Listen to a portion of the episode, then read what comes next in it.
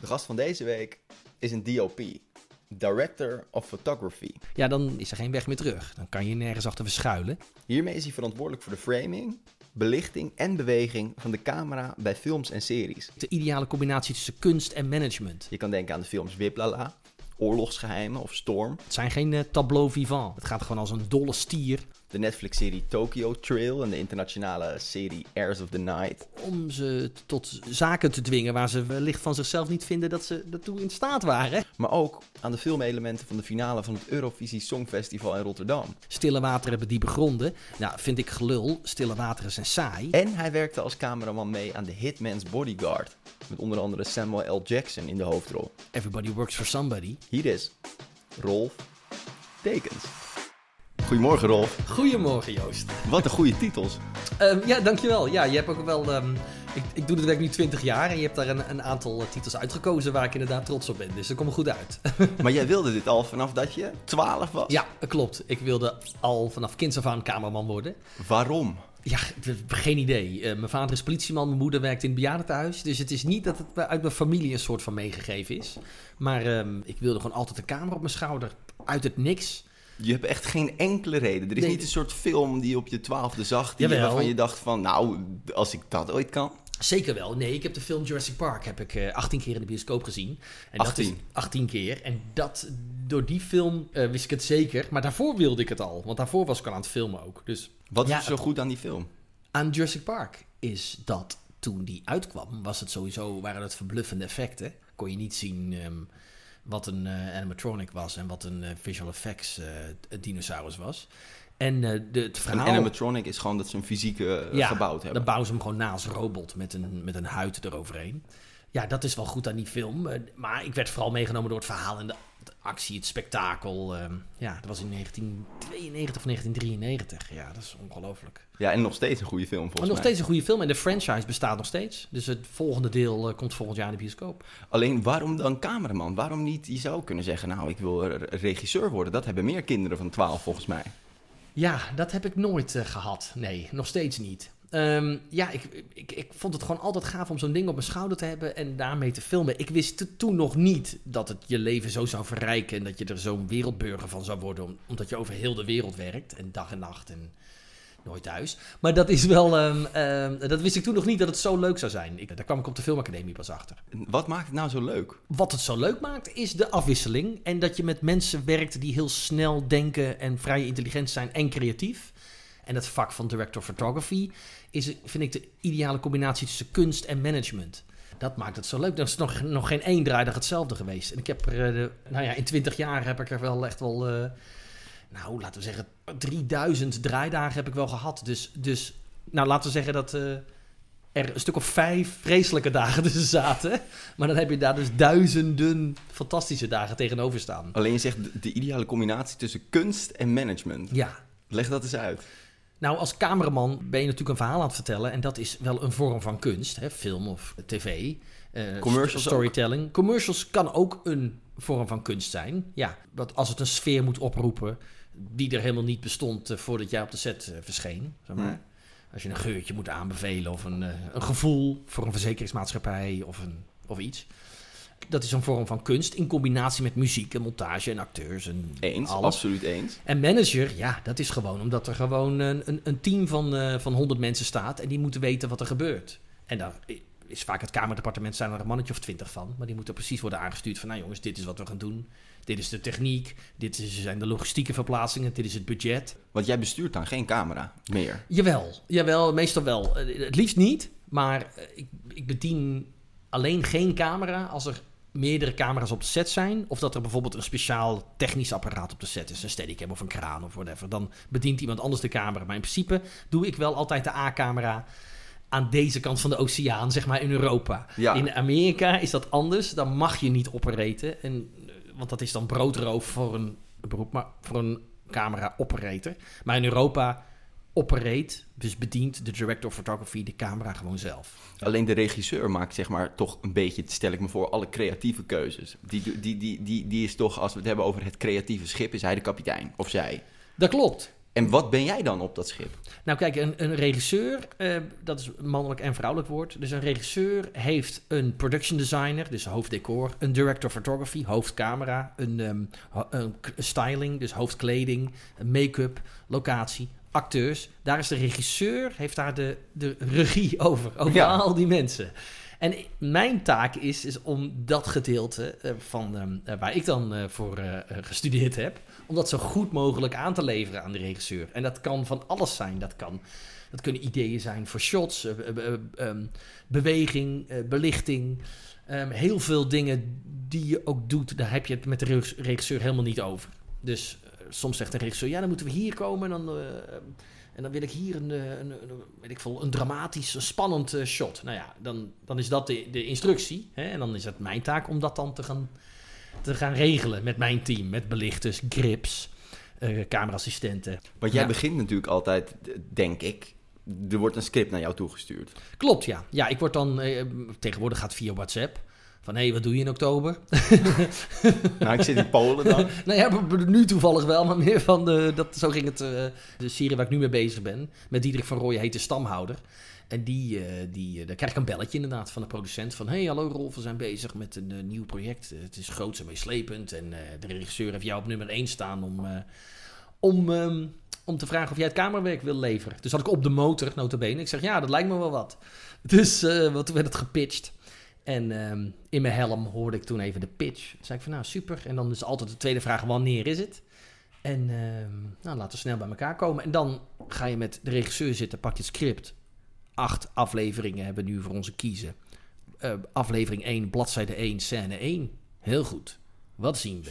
Tanks, ellende, oorlog. Oké, heel goed. Dan schrijf ik meteen op een kraanshot. Moet je een beetje groot beginnen, toch? Je moet niet... eh, En zijn dat dan dingen die jij eist, waarvan je zegt van... hé, hey, luister, als ik dit wil gaan doen, dan wil ik wel dat er een paar crane shots in zitten? Nou, kijk, dat, dat eisen, dat, dat klinkt heel dramatisch. Je hebt een wensenlijst, Ja, zoals ik dat altijd eh, dromenlijstje. zeg. Een dromenlijst, inderdaad. En dat is gewoon... Kijk, het is gewoon een politiek spel ook natuurlijk. De producent die heeft een budget...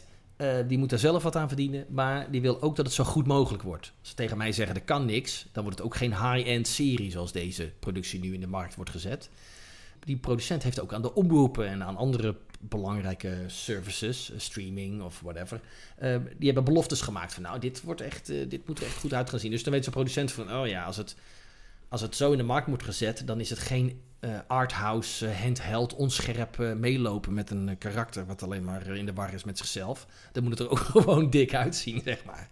Dus, dus daar, komt dan, daar is al een verwachting... van wat de cameraman gaat bestellen. Ja, Dus, en is altijd te veel. Dus altijd maak ik een mensenlijst. Dan krijg ik een mailtje terug van... oh ja, nou te gek. Ik zie weet ik wat 20 eh steadicam dagen. Dat moeten er 12 worden. Dus eh, schrap er nog eventjes 8. Oké, prima. En dan ga je gewoon kijken. Nou ja, dat kan wel anders. Dan doen we een dolletje. Dan schrijven we die steadicam dag. Schrijven dus jij moet ook die- het budget een beetje managen eigenlijk, voor jezelf. Ja, voor mezelf, ja. Ik krijg nooit nummers eh, te zien. Ik krijg nooit eh, te horen van... Ik hoor, ik hoor nooit bedragen. Want er wordt, dat hoeft ook helemaal niet. Dus, ehm, ehm, maar eh, ik weet Maar wel- levert dat wel eens ferme discussies op? Dat- met, met een regisseur of een producent, dat het is van... hé hey jongens, Ja, je zit als cameraman zit je tussen de regisseur in en de producent. En de regisseur die wil dit. En de producent... de creatieve man. De creatieve man, inderdaad. Wisselt enorm. Diederik is ook een manager. Dus die is enorm met het budget ook. Die, die wil gewoon informatie. En als die informatie heeft, dan kan hij er wat mee. Dan gaat hij niet lopen blaren. Dan gaat hij gewoon eh, managen. Dus dat is heel fijn. Eh, en ik zit als cameraman tussen de regisseur en de producent in. Dus ja, dat is gewoon zo. En daar moet ik een beetje tussen eh, wheelen. En dat gaat me heel goed af. Dat vind ik een ongelooflijke prettige plek om te zijn. Ik zou nooit willen regisseren. Loodzwaar. Al die vragende ogen van zo'n team. Al die acteurs. Jemig, nou je, je weet het zelf. Dat zijn een partijtje aandachtsorgels. Ze zijn fantastisch. Het is ook het enige waar het om draait in de film en de tv-series. Want mensen kijken alleen naar die acteurs. Hartstikke leuk dat het op een bijzondere camera is opgenomen. Maar uiteindelijk gaat het om, leveren die acteurs het verhaal wat de kijker eh, meeneemt. Dus, dus ja, dat zou ik niet... eh, ik ben blij met de techniek. Dat is een hele comfortabele plek om op te zetten zijn. En je staat net aan de voorlinie. Maar, maar, je, die kogels vliegen net langs je heen. Want die gaan allemaal... Als het een goede film is, ben je een goede cameraman. Als het een slechte film is, was het een slechte regisseur. Ja, Ja, dus je, het is je wel de lust en niet de last in die zin. Exact. Het is perfect. Hoe vaak, Hoe vaak is een, eh, is een, ehm, is een cameraman niet eh, doorgebroken in eh, het buitenland met een film die er goed uitzag? Maar Ja. hoeveel vrijheid heeft een cameraman in de voorbereiding en in het moment zelf? Of, Ja. of is dat eigenlijk allemaal al overlegd, besproken, gedecoupeerd, afgesproken? Nou, dat wisselt enorm per regisseur. Dus de ene regisseur, die wil, ik werk ook veel met Tim Oliehoek. En Tim Oliehoek, die, wil, die zet alles vast. Al drie maanden van tevoren. Je noemt komt- toevallig twee vrienden van de podcast. Eh, oh, kijk eens even. Nou, dat komt goed uit. Het zijn ook twee vrienden van mij, dus dat is ook fijn. Eh, maar Tim Oliehoek die zet alles maanden van tevoren vast. Er komt een lijst te liggen en die lijst die moet je gewoon draaien. En als, dat, als die lijst, als je om vijf uur erachter komt, dat, of om elf uur 's ochtends al erachter komt dat je het van zo lang zal zijn leven niet gaat halen, dan is er blinde paniek. En die lijst die, die ligt er en die moet volbracht worden. Dus, maar dat is dan een lijst met shots. een lijst met, shots, ja, een ja. shotlist. Ja, dus dan eh, begin, be- begin ik wel te denken van ja, als we het niet redden, dan moet dat en dat eruit en dat en dat. Maar ik ga het nog niet vertellen, want als ik het nu vertel, is het niet geloofwaardig. Dat kan pas om tien voor, eh, tien voor acht, s'avonds. Dus eh, dat is heel geestig. Dat vind ik altijd heel leuk. Dat als mensen zo gepassioneerd en ergens voor staan, dat is lekker. Je wil geen, niet iemand hebben die zijn schouders ophaalt en oké, zeg jij het maar. Oh ja, dan schrappen we wat, maar mij dat nou uit. Met dat soort types werk ik niet, want ehm, die komen nergens. Dus je moet ook ergens voor staan. Je moet ook ergens voor vechten. Maar sommige regisseurs laten, laten jou veel meer vrij. Je hebt ook regisseurs die zeggen: Rolf, doe jij het maar, ik heb er geen verstand van. Ja, dat is voor mij natuurlijk beren oninteressant. Want dan verval ik gewoon in mijn eigen trucjes. Dan leer ik niks. Dan doe ik gewoon wat ik altijd doe. En dan, dan, dan haal je het, maar dan heb je niks geleerd. Dan ben je gewoon reddend aan het zwemmen. En dan, heb, dan, dan, dan haal je de finish wel, maar dan ben je, kom je op de 22e plek binnen zo. Niet eens in de... Want die opdrachten, die beperkingen die dan van de kapitein van het creatieve schip aan jou worden gegeven, dat zijn eigenlijk dingen waardoor jij jezelf enorm uit moet dagen. Nou, klopt. Als ik constant moet opletten, dan word je natuurlijk eh, eh, creatiever van. En daar leer je heel veel van. Dus, en dan is het wel zo dat je dus... Ik werk met verschillende regisseurs, een stuk of vijf zeg maar, die me altijd wel bellen. Wat heel fijn is, wat ik echt geweldig vind. En van iedere regisseur leer ik andere dingen. Van de een leer ik schaal en de andere leer ik veel meer inhoudelijk. Bij de andere heb ik ruimte En wat voor je met licht. schaal? Ja, ik gewoon grootte. Gewoon eh Roel René, waar ik ook veel mee draai. Dat, ik, daar heb ik gewoon nachtscènes van een kilometer. Moet ik een kilometer set uitlichten, s'nachts. Een veldslag. Eh, dat is gewoon gigantisch. En daar Ja. moet je echt heel goed over nadenken. Want als je daar staat met die honderden figuranten en legers en soldaten en, en kanonnen en gedoe... Ja, dan is er geen weg meer terug. Dan kan je nergens achter verschuilen. Dus ehm, dat vind ik heel, dat leer je daar weer van. En op een gegeven moment hoop ik dat alles een keer bij elkaar komt. Dus dat je en een award-winning ehm, eh, eh, feature film ehm, eh, maakt die eh, in eh, 190 landen in de bioscoop draait. Dat lijkt me natuurlijk te gek. Ja, Engelstalig. is dat wat je, wat je echt nog wil maken? Nou, ik vind het wel heel leuk als, eh, als producties een groot bereik hebben. Dus ik, ik wil sowieso, nou, als deze pandemie weer voorbij is, wil ik weer terug in mijn Engelstalige traject.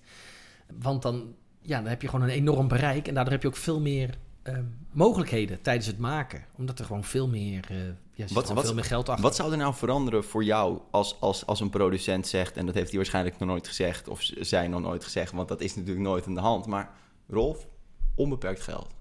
Ja, daar zou je ook zenuwachtig van moeten worden inderdaad. Want dan, ja, als er 200 miljoen dollar budget is, dan moet je wel...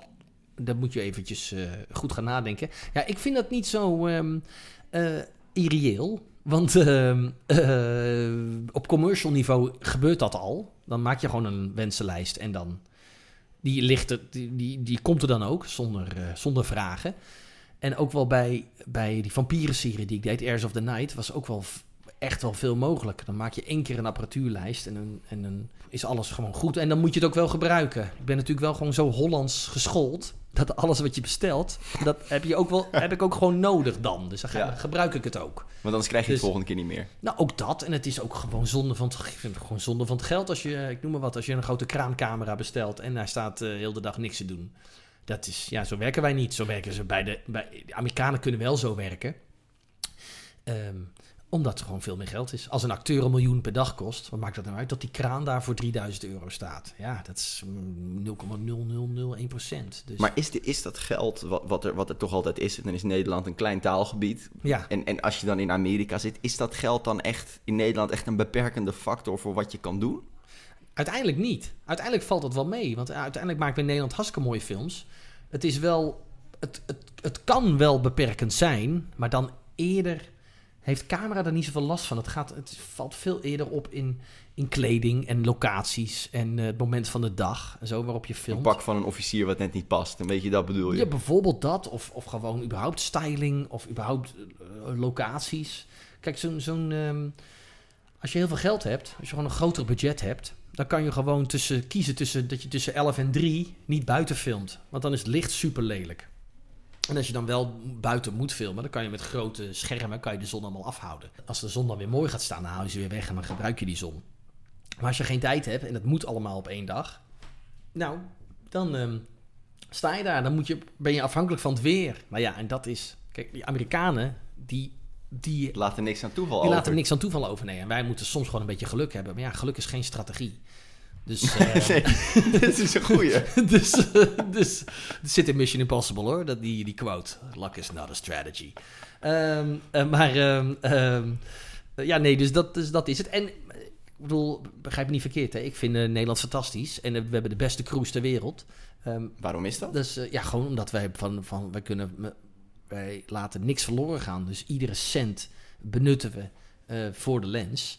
En, en we zijn trouw aan elkaar. Dus als je als Nederlander in Nederland werkt, dan weet je van elkaar dat je eh, dit leven het met elkaar moet doen. Zeg maar. een soort, het klinkt misschien overdreven, maar een soort familie in de zin van je komt elkaar altijd weer tegen. Daarom. Dus je moet wel aardig voor elkaar zijn. Ja, nou ja, en je moet gewoon je beste, je moet gewoon het beste eh, je, eh, voor elkaar gunnen. Dus je moet allemaal hard werken en allemaal scherp zijn en allemaal veel plezier maken, hoor. Dat is ook en is dat in het buitenland anders? Nou, als ik naar het buitenland eh, ga, of we, we gaan als Nederlanders naar het buitenland, dan komen we daar drie maanden.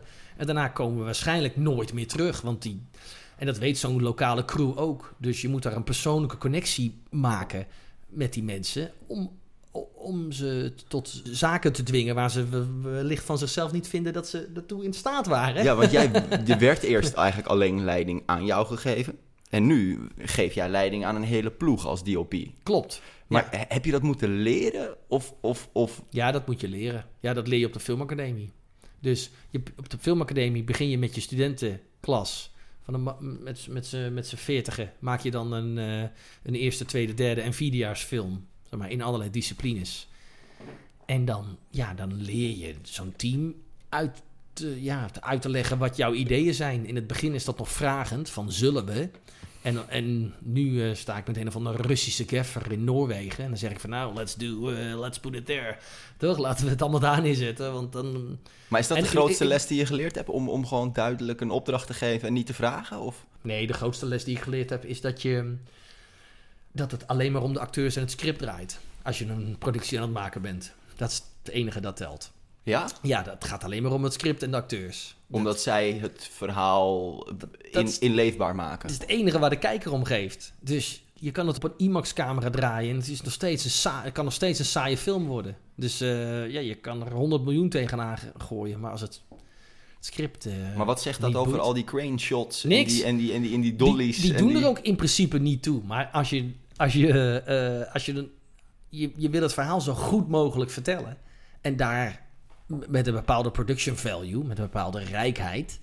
Ja, en dan kan dat wel heel erg ehm, eh, eh, helpen. Als je, weet ik veel, als je Schindler's List op een iPhone eh, had gedraaid, dan, ja, dan was het een minder goede film geworden. Want dan had je het niet geloofd dat het in die tijd ehm, zich afspeelde, zeg maar. Dus het is heel belangrijk, als je een heel bijzonder belangrijk verhaal hebt te vertellen, dat dat camerawerk daar volledig bij aansluit. Dus is het camerawerk ook wel het is echt, wel belangrijk, maar, maar het, je kan met een... ehm, met een Het eh, is een voorwaarde die er moet zijn, voor, ja, dan, dan dat het het verhaal kan maken. klopt. Het verhaal en de acteurs, die zijn het allerbelangrijkste. En je zegt net, nou, je een Schindler's List op je iPhone filmen. Ik, ik zit wel eens in de metro en dan zie ik iemand staand, eh, wachtend, met natte haren, een, een bioscoopfilm kijken op zijn iPhone. Ja, ja, prima. Maar eh, dat kan tegenwoordig. Dat kan. Ja, dat Houd jij daar rekening mee? Dat, dat- of, of, of, Nee hoor, nee. Je maakt, als je, je, in principe krijg je een, een, een productie en dan hoor je het of het voor de bioscoop is of niet. En dan draait voor de, voor, voor de sterkste drager, de grootste drager, daar ga je op afstuderen, zeg maar. Dus als je weet dat het voor de bioscoop is, dan moet, het, dan moet je een stuk grondiger opletten dan dat het voor eh, Instagram Stories, waar we ook voor commercials voor draaien, zeg maar, in het, in het eh, 9 bij 16 kader. Dat is een hele andere concentratie dan een, dan bioscoop. eh, Je bedoelt dat, dat, dat, dat alle kleine details dan Ja. in de bioscoop veel meer... ja, eh, opvallen. Omdat het een enorm doek is. Dat, dat het uiteindelijk op een iPhone wordt bekeken, dat is prima. Dat is alleen maar een compliment. Maar dat kan Dus dan ook gewoon. Dat kan dan ook Als gewoon. het voor een groot scherm is gemaakt, kan het ook op een klein scherm. Ja, absoluut. Kijk, je moet een film als Gravity, bijvoorbeeld. Dat is een eh, hele gave ruimtefilm waarbij alles misgaat. Die is veel gaver in de IMAX, in de bioscoop, dan op je iPhone. Als je twee verschillende mensen eh, vraagt, dus op eentje de bioscoop, en ander op een telefoon hebben bekeken, dan zal diegene die hem in IMAX eh, 3D heeft bekeken, hem wel meer ervaren hebben op de manier zoals de Hmm. maker het bedacht had. Maar dat is wel moeilijk, toch? Dat je, dat je met je ene oog op een heel klein, do- door een lensje moet zien wat er, wat er in een bioscoop op een scherm van 20 bij 10 meter misschien. Ja, dat gaat wel hoor. En ik ben, ben ook niet de enige. Er staan ook nog grote schermen op de set. Grote, hè, dus 17 inch of 24 inch. eh, en er staan allemaal mensen op af te studeren. De regisseur die kijkt heel nauwkeurig. Heb je nog scriptcontinuïteit? Heb je nog een regieassistent? Heb je nog de belichter? Die kijkt er ook naar. De focuspoeler. De, de, de acteurs. Je hebt terugkijken. Je hebt de producers. Je hebt de rushes. Dus het uiteindelijk nog terugkijken.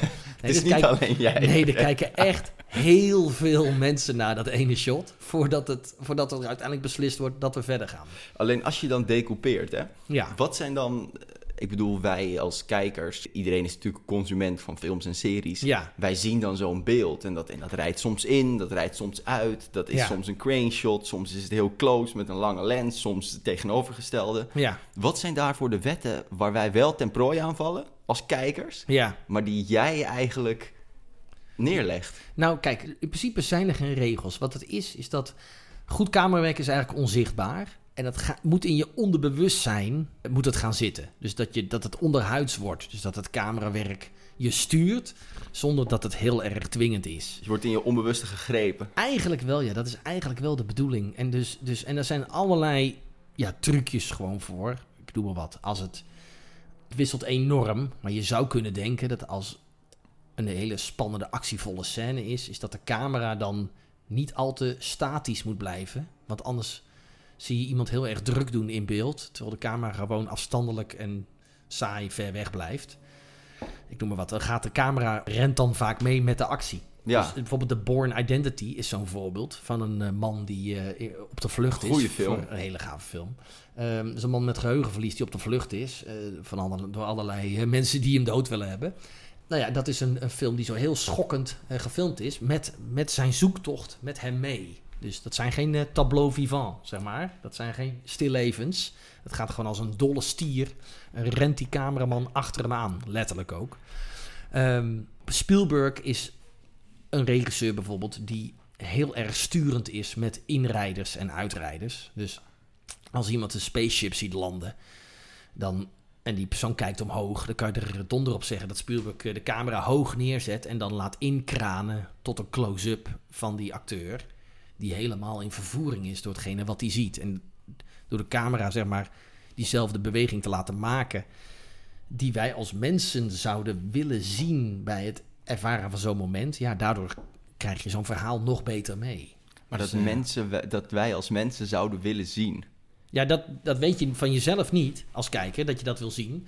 Maar dat is een goede regisseur, die weet natuurlijk wat de kijker wil zien. Ja, en jij dus ook. Dat, ja, als ik met een goede regisseur werk, leer ik daar ook van. En, dan, en als, ik, als de regisseur er zelf niet meer komt, zou ik ermee kunnen komen. En wanneer moet je dan uitrijden bijvoorbeeld?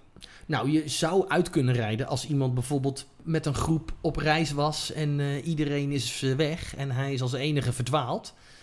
En hij, eh, hij kapt ermee, hij geeft het op. En hij stort neer op zijn knieën in de sneeuw. en wij eh, rijden naar achteren en laten zien hoe erg hij verlaten staat op die, op die berg, ik noem maar wat. Dat, is, dat zou een uitrijden kunnen zijn. Is een enorm cliché, maar het werkt wel. Ik heb hem al tien keer gedaan. Dus, eh, dus, eh, dus eh, het eindshot van een film is ook vaak een kraanshot. Dus dan Ja. hebben de acteurs die verlaten de, de, de, de plaats, plaatsdelict of het eindshot, weet ik veel, of de eindplek. En de camera gaat dan omhoog. En, dan, En ze lopen gelukkig en, verder. en ze lopen gelukkig verder, of doodongelukkig, of de, klaar voor deel 2. En dan heb je een soort. neem je afscheid. Je verlaat Je verlaat het verhaal. En, eh, Maar dat is wel een uitdaging, dat jij gewoon eigenlijk moet, moet weten wat de kijkers willen zien, terwijl ze zelf niet weten dat ze het willen zien. Klopt. Ja, dat doe je samen met de regisseur. Maar dat is inderdaad het, het, sturende aan het vak van director of photography. Ja, daarom is het niet alleen maar het op het rode knopje drukken. Zeg maar. Het is die, die hele sturende functie die je hebt als, als eh, cameraman. Want kijk jij ook je eigen films wel eens terug? Ja. Ook later nog? Nou, later niet zo vaak. Nee, wel eens. Als die op tv is of je ouders kijken nog een keertje of zo. Of, ehm, Maar niet dat je bewust gaat zitten met een notitieblok en dat je, en dat je gaat kijken. Nee, maar, maar, maar wat zie je als je je eigen films terugziet? Ja, dat is natuurlijk dat is eh, een, een, woud aan, eh, aan eh, dingen die beter kunnen natuurlijk. Ja, dat is altijd. Die films worden onder zo'n hoge druk opgenomen dat je... Je moet vaak een lamp in één keer op de goede plek neerzetten. En de camera's ook. Dus als je dan een scène terugkijkt, dan denk je... Ah, ja, ik had hem nog wel ergens anders neer kunnen zetten. Die lamp of zoiets. Dan had het er beter uitgezien. Ik heb wel eens, als, als ik van een set afkom, dat het, dat, het, dat, dat, dat, het, dat het leven wat langzamer lijkt te gaan. Omdat Ja. het daar zo on- onder ontzettend hoge druk gaat. Ja, klopt. En omdat, ja, je, het is echt een gevecht tegen de tijd, toch? Altijd. Ja. en, dan, en dan heb jij bij Airs of the Night, heb je anderhalf jaar heb je daarvoor gefilmd. Ja. ik ga nu even wat statistieken noemen hoor. 107 draaidagen. Ja, klopt. Ja. In vier landen, vijf maanden weg van huis en dagen van 12 tot 14 uur. Iedere dag. Dat klopt, ja. Zeven dagen per week. Maar Ja, dat is een concentratieboog. Die eh, heb ik eh, daarvoor en daarna nooit meer ervaren. Ehm, maar ik wil er dolgraag naar terug. Als een soort eh, soldaat met posttraumatisch stresssyndroom wil ik weer heel graag die energiebundel in. Ja, dat is fantastisch. Dat Maar was als, je, als jij, als jij dus project inderdaad met mensen gaat, gaat, gaat samenwerken die je niet kent uit een andere cultuur. En je gaat naar ze toe en je weet, jongens, dit gaat zo lang duren en Ja. we gaan zo intensief samenwerken. Ja. En misschien voelt het een soort ontgroening van een studentenvereniging qua Ja, je gaat echt door, ook door dalen. zeker. Zeker, dan gaan mensen dood. Ja, niet op de set, maar wel familieleden, de, de, de, de hond thuis.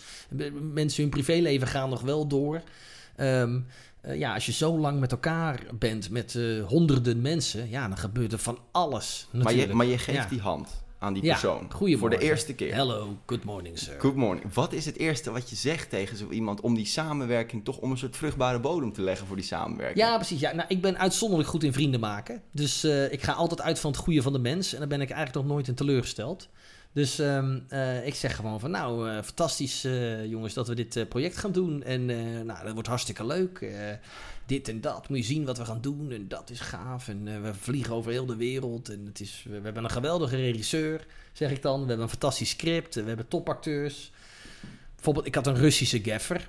Anatoly, die had ik, had ik nog nooit mee gewerkt. Had ik ontmoet digitaal via een, een Zoom-call toen al.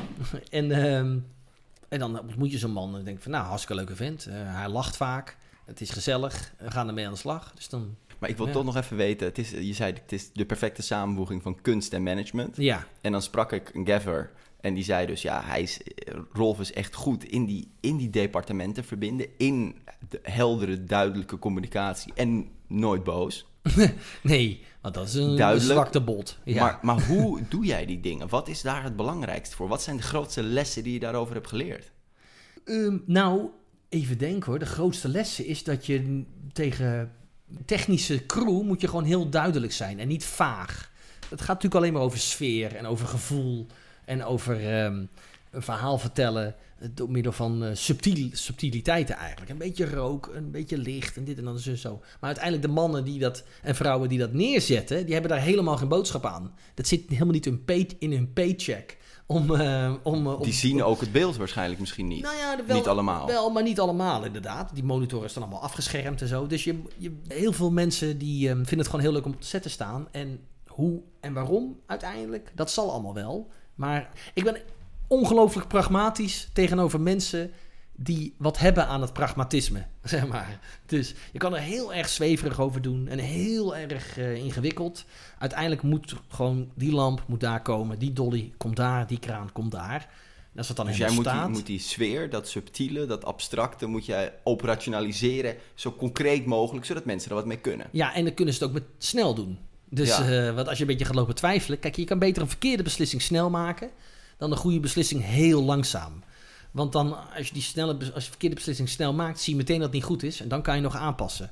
Maar als je er heel lang over gaat doen, ja, dan moet je dan. Het is een beetje bluffpoker. In de eerste 15 jaar van mijn carrière heb ik gewoon heel veel geleerd van de, van de, van de mensen om me heen. En nu, eh, sinds een jaar of zeven, eh, kan ik het gewoon zelf. en dan weet ik van, eh, dan weet ik wat ik. Want, want als je wat afstudeert van de filmacademie, is het natuurlijk niet zo dat je de volgende dag op boten staat te filmen bij Michiel de Ruiter. Nee, dat klopt. Ik had, godzijdank zat ik in de klas bij Tim Oliehoek. Dus die was na de filmacademie al meteen succesvol. Dus, en die belde mij voor commercials, voor een telefilm, nog een serie en daarna een dikke vet speelfilm. Vet Hard was dat, in 2004. Is ook een lekkere. Dat is een hartstikke leuke film, super lomp, allemaal dingen. Daar heb ik on- ongelooflijk veel van geleerd, van over logistiek met meerdere camera's. En, en, ehm, en Tim had al meteen een plan met setups, hoe die, dat, hoe die, die verschillende camera's wilde verdelen. En Maar vrienden mengen met zaken, daarvan kom- komen problemen, wordt wel eens gezegd. Daar ben jij het dus niet mee eens. Nee, dat heb ik niet zo mee eens. Omdat we allebei ehm, enorm gepassioneerd zijn. Dus ehm, ja, de- en natuurlijk heb je wel strubbelingen. Maar dat is. ehm, de cameraman is sowieso de beste vriend van de regisseur. Dat betekent niet dat je het altijd eens bent met elkaar.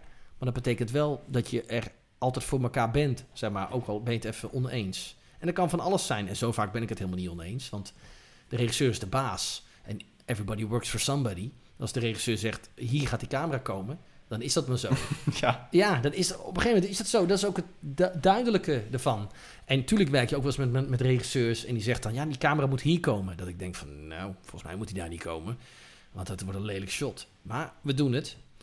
Vervolgens, volgende take, zet ik de camera weer op een, eh, op een andere plek. Zegt de regisseur, nou, hij moet op een andere plek, hij moet daar. Oké, nou, dan kom je dus tot de conclusie dat het geen goede match is en dan werk je nooit meer samen. Heb ik nog nooit meegemaakt, maar het zou kunnen. En dat is dan vaak ook wederzijds, hè, als, er, als, als er geen match is. En dat is helemaal niet erg, dat is heel normaal. Je moet, het- je moet het gewoon een paar keer proberen, toch? En dan, En, en je hebt dat pad moeten afleggen in Nederland. En, eh, daar heb je... altijd, en nog steeds. Ja. Dat is absoluut nog niet, eh, ik ben nog niet bij het einde. Nee, nee, nee, absoluut niet. Maar je hebt wel weer een nieuw pad ingeslagen in Amerika. Klopt, ja. ja ik- wil al eh, heel lang en graag wil ik internationaal. eh, omdat het Nederlandse taalgebied zijn ongeveer 20 miljoen Nederlands sprekenden. Dus als je film een hit is, nou, dan heb je zeg maar maximaal 5 miljoen mensen die je werk zien. En als het internationaal Engelstalig is, ja, dan gaat het over heel de wereld. Dus ik heb met Diederik van Rooyen, die in Los Angeles woont, heb ik dus Airs of the Night gemaakt. Ja, en dat draait over heel de wereld. Dus ik krijg berichten uit Canada, uit Zuid-Amerika, uit Indonesië. Maar moet uit je daar dan weer dat hele, hele pad opnieuw bewandelen? Begin je dan gewoon eigenlijk op nul? Ja, oh, zeker. Ja, je kan het vergelijken met een, ehm, weet ik veel wat, een cameraman uit eh, Tsjechië. En die komt naar, naar Amsterdam. En die zegt, in Tsjechië ben ik een ongelooflijk goede cameraman. En dan zeggen al die Nederlandse producenten, wat leuk voor je. Ja, we hebben hele goede Nederlandse cameramensen die heel goed Nederlands praten. Dus eh, succes in Nederland, maar... je jij kan bent daar ook gaan je wonen. kan ook naar, terug naar Tsjechië. Ja, dus ik, klopt. Ik huur ook een huis in Los Angeles inderdaad. Ik heb een agent daar. En ik, ehm, ehm, ja, ik heb ongelooflijk veel last gehad van de pandemie. En nog Hmm. steeds. Want ik zou... Ja, het is altijd weer een beetje een slecht verhaal. Maar ik zou een grote Amerikaanse film nu aan het draaien zijn. En ik was een maand geleden op de ambassade. En door de travel ban, die zeker tot 4 juli 2021 duurt... ehm, mag ik het land niet in. Dus dat is heel spijtig. Maar ik kan niet wachten, als de travel ban straks weer voorbij is, om weer terug te gaan naar LA en daar weer te netwerken. En dan hopelijk ehm, die producenten die mij nu weer benaderden, om die contacten weer warm te houden en te zeggen van hé, hey, eh, ik ben er weer. En dat netwerk, hoe ziet dat eruit? Dat netwerken is zo ongelooflijk opportunistisch. Dat is net zo erg als je bedenkt. Je stuurt iemand een mail. Hallo, kan ik je... Hey, zullen we even lunchen? Ja, dat is goed, gezellig. Nou, en dan praat je gewoon. En dan... Nou, met de Amerikanen heb je nooit een saai, een saai gesprek. Want die sausen het gewoon dicht met superlatieven en eh, vergroten. En iedere keer denk ik dat ik daar de beste kamerman ter wereld ben. En eh, oh, you're so amazing. Oh, you're so talented. And you're so young. In Amerika ben ik nog jong. Ik, ik, ben, in, ik ben 42 nu. In Amerika is dat jong. Maar omdat al die kamermensen die de grote dingen daar draaien 40, 50, 60 zijn. In Nederland hoor ik ondertussen ben ik al grijs. Dus dat, in, in Nederland ben ik niet meer de jongste. Maar wel het hele jaar volgeboekt. eh, wat ook wat waard is natuurlijk. Daar ben ik ook heel trots op. Maar ik wil het wel heel graag. Kijk, ik heb nog acht jaar, dan ben ik 50. Nou, dan moet, het, dan moet je echt wel iets gedaan hebben in het buitenland. Wat, wat, wat, wat constructief is. Om daar na je vijftigste nog een constante bron van arbeid, zeg maar, wat je aangeboden wordt. eh, Een Netflix-serie, toch? Zeker. Dus, Eh. dus dat, dat moeten dingen zijn die daar wel eh, aanslaan, toch? Dat klopt, maar het is voor Amerikanen heel belangrijk waar je het gefilmd hebt. De locatie van de, set. locatie, ja. Ja, dus, eh, ja, want ze weten dat het in Europa allemaal een stuk relaxter is. en Dat de sterren geen, eh, dat de acteurs geen inbreng hebben in het eindresultaat en zo. En in Amerika draait het alleen maar om de acteurs. En die kunnen je hiren en firen. Dus, eh, dus ehm, ehm, het is voor de Amerikanen heel belangrijk dat je op Amerikaans grondgebied ook werkt. Zodat je hun systeem kent. Dus, dus daar, moet je, daar moet je op blijven drukken, zeg maar. Dus, eh, maar ik vind het heel erg leuk in Amerika. Ik vind de Amerikanen super positief eh, en opportunistisch, wat ik geestig vind. En eh, als ze iets goed kunnen, is het, zijn het verhalen vertellen. En hun locaties zijn gewoon waanzinnig. Je kan in New York kan je geen lelijk shot draaien. Dat is gewoon onmogelijk. En, ehm, ehm, en, ja, en het taalgebied en de acteurs, dat spreekt mij gewoon enorm aan. Ik ga ervan uit dat wij dat nog gaan, gaan kunnen zien en, en dat we dat verwachten. Dat hoop ik wel, ja. Ik hoop als je over een tijdje weer terugkomt, eh, dat we het daarover kunnen hebben, ja. Of je komt gewoon daar naartoe. Haal ik vlieg je daarheen, business class. Toch? Hartstikke idee. Ja. Rolf, ik wil je alvast bedanken voor je gulle energie en het interessante nou, gesprek. geheel wederzijds. De laatste vraag die ik altijd stel is: wat is nou het beste advies dat jij kan geven over je weg vinden in de creatieve wereld? Het gaat niet om wie je bent, maar wie je kent. Het gaat alleen maar om welke mensen je in je netwerk hebt.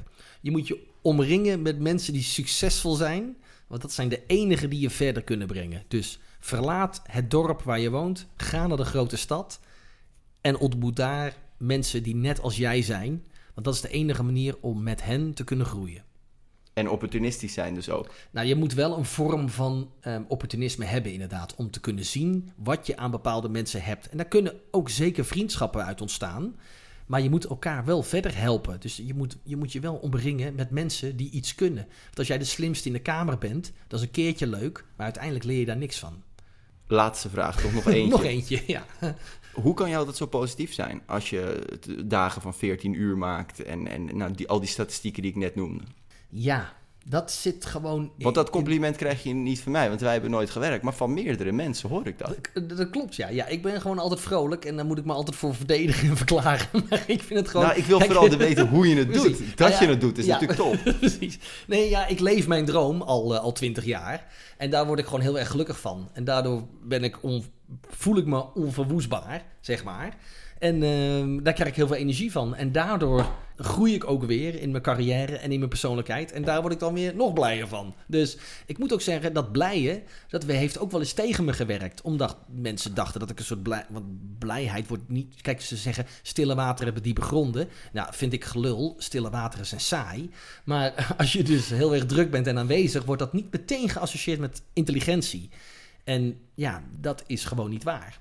je kan Ja. gewoon, en niet dat ik nou de slimste ben, maar ik ben geen domme jongen. Dus, dus ehm, ehm, maar dat wordt ook wel eens gezien van, nou, als je zo blij bent, dan zou je wel niet al te sneuren zijn, want dan heb je blijkbaar niet door wat het leven inhoudt. Nou, dat is niet waar.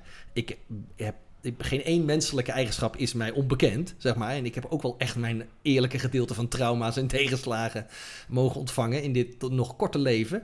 Maar ehm, eh, dat heeft me niet tegengehouden om mijn droom na te jagen. En eh, dat, als dat dan zo werkt, ja, dan word je daar gelukkig van en steeds blijer. Dus ja. het klinkt alsof je op het moment dat je jezelf naar beneden begint te lullen of denkt, wat ben ik in godsnaam hier aan het doen, dat je zegt, I'm living the dream. Precies, I'm living the dream, zeker. Dus wat, wat ga ik zeiken? Daarom, ik sta hier nu al 13 uur op mijn poten, maar er zijn honderden, misschien wel duizenden mensen die mijn plek willen, willen innemen. Maar ik sta hier mooi. Dus ja, dat is wel echt wel te gek. Dus eh the price may be high, but at least we're doing it. Mooie afsluiting. Thanks. Jij bedankt, eh, Joost. Super. Tot zover aflevering 86 van de Broadcast Magazine Young Joost Mag Het Weten podcast met Rolf Dekens. Dank voor het luisteren.